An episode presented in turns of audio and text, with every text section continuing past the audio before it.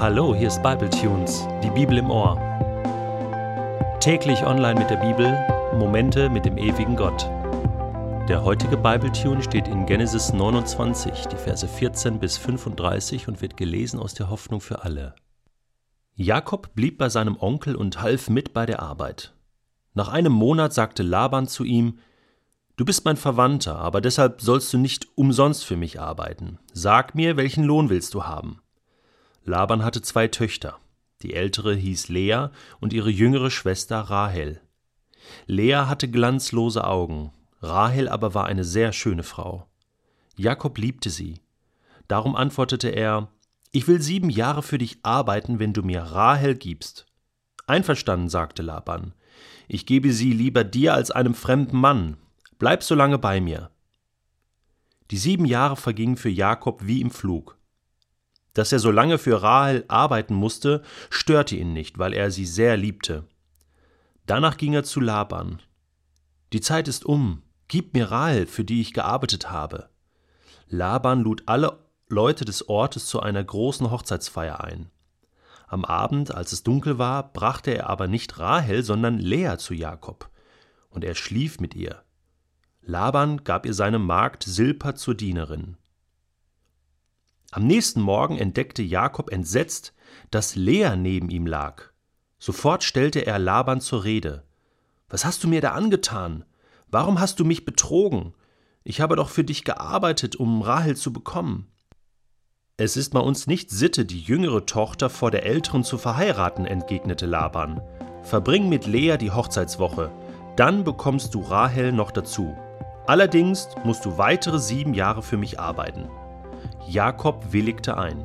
Eine Woche später bekam er auch Rahel zur Frau. Ihr wurde die Magd Bilha als Dienerin mitgegeben. Jakob schlief auch mit Rahel, und er liebte sie mehr als Lea. Er blieb noch einmal sieben Jahre bei Laban. An dieser Stelle muss ich einmal kurz unterbrechen, bevor ich weiterlese, um zwei, drei Gedanken festzuhalten. Also erst einmal bin ich fasziniert davon, wie Jakob sieben Jahre lang bereit ist, für seine zukünftige Frau zu arbeiten, so lange auf sie zu warten und zu sagen, hey, sieben Jahre will ich umsonst arbeiten, um diese Frau zu bekommen. Wie groß muss seine Liebe gewesen sein zu Rahel und wie charakterstark ist das, auch zu sagen, ich warte auf diese Frau und ich will sie mir quasi erarbeiten. Was aber sehr verwundert, ist, dass ähm, Laban den Jakob sozusagen einen riesen Bären aufbindet und dass Jakob das nicht merkt. Denn diese Geschichte, die ist ja wirklich verrückt. Ich meine, es findet eine Hochzeit statt und Jakob ist in dem Glauben, dass er Rahel heiratet. Nun gut, damals waren die Bräute nach der damaligen Sitte verschleiert und äh, er konnte also nicht wirklich erkennen, ob jetzt äh, die Lea oder die Rahel sich unter dem Schleier befand.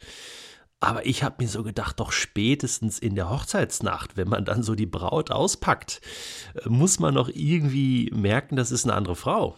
Oder war Jakob so betrunken oder war er so wild äh, auf diese Frau, dass er irgendwie nichts gemerkt hat? Ja, es muss ja fast schon so gewesen sein.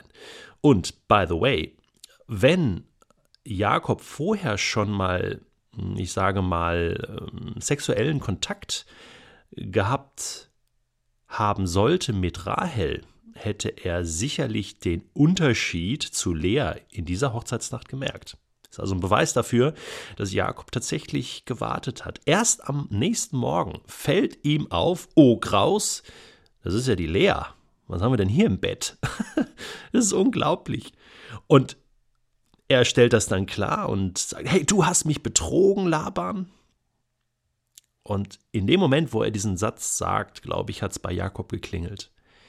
Der Laban hat den Jakob auf der gleichen Art, auf die gleiche Art und Weise betrogen, wie Jakob selbst damals seinen Vater und seinen Bruder betrogen hat. Damals hat er sich als Esau ausgegeben. Und diesmal hatte sich die Lea als Rahel ausgegeben. Das ist schon eine Riesensauerei. Aber es gibt diese Ironie des Schicksals. Das gibt es manchmal bei Gott. Und Jakob muss hier richtig Lehrgeld bezahlen. Lehrgeld fürs Leben. Er muss noch einmal sieben Jahre arbeiten und bekommt Rahel zur Frau, die allerdings schon nach einer Woche, nach dieser Hochzeitswoche. Nun hat er beide Frauen, zwei Schwestern. Später im Gesetz des Mose wird das verboten, zwei Schwestern gleichzeitig zur Frau zu haben. Es ist nicht in Gottes Sinne gewesen, aber es war damals der Deal und ähm, Jakob zahlt Lehrgeld. Jakob muss lernen, dass man mit Betrug nicht allzu weit kommt. Und er erfährt es jetzt hier am eigenen Leib. Und ich glaube, das war wichtig für ihn, für seinen weiteren Weg, für die Zukunft. Für die beiden Schwestern, Lea und Rahel, war die Situation nicht so einfach. Sie war eigentlich katastrophal. Ähm, ihr Vater Laban hatte sie eigentlich verkauft, in Anführungsstrichen, für 14 Jahre Arbeit von Jakob. Und die Situation in der Ehe war natürlich äußerst bescheiden.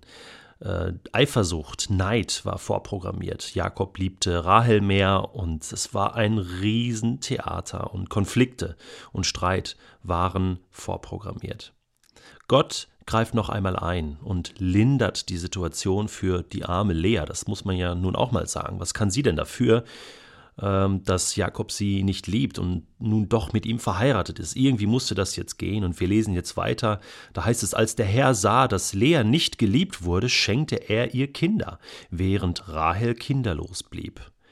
Da greift Gott einfach ein und bevorzugt die Lea, weil die Rahel ja auf der anderen Seite emotional bevorzugt war. Gott ist einfach fair, Gott ist einfach gerecht, selbst in den bescheidenen Situationen des Lebens. Lea nannte ihren ersten Sohn Ruben. Seht, ein Sohn heißt das. Denn sie sagte zu sich, der Herr hat mein Elend gesehen. Sie war sich dessen bewusst. Und jetzt wird mein Mann mich lieben, weil ich ihm einen Sohn geboren habe. Danach brachte Lea den zweiten Sohn zur Welt. Der Herr hat gehört, dass ich nicht geliebt werde, darum hat er mir noch einen Sohn geschenkt, rief sie und gab ihm den Namen Simeon, der Herr hat gehört. Also man spürt quasi die Sehnsucht nach Liebe und Geborgenheit der Lea. Also sie tut mir echt leid. Sie wurde wieder schwanger und brachte erneut einen Sohn zur Welt. Jetzt wird sich Jakob mir endlich zuwenden, weil ich ihm drei Söhne geboren habe, sagte sie. Deshalb nannte sie ihn Levi, Zuwendung. Ist das nicht Wahnsinn, diese Sehnsucht der Lea? Schließlich wurde ihr vierter Sohn geboren. Ich will den Herrn preisen, sagte sie und nannte ihn Judah, Lobpreis. Danach bekam sie keine Kinder mehr. Wer anderen eine Grube gräbt, fällt selbst hinein. Wusstest du, dass dieser Spruch in der Bibel steht? Ja, in den Sprüchen Salomos. Ist eine Lebensweisheit. Woher kommt diese Weisheit? Wir haben es gerade gelesen und gerade erlebt. Gott lässt manchmal diese Situation im Leben eines Menschen zu, wo er einfach am eigenen Leibe erleben muss, was er anderen angetan hat. Denn wie soll ein Mensch sonst lernen, wie sich das anfühlt, wenn man andere betrügt zum Beispiel. Und ich bin davon überzeugt, dass Gott das auch in unserem Leben manchmal zulässt. Einfach mit dem Ziel, dass wir fürs Leben lernen.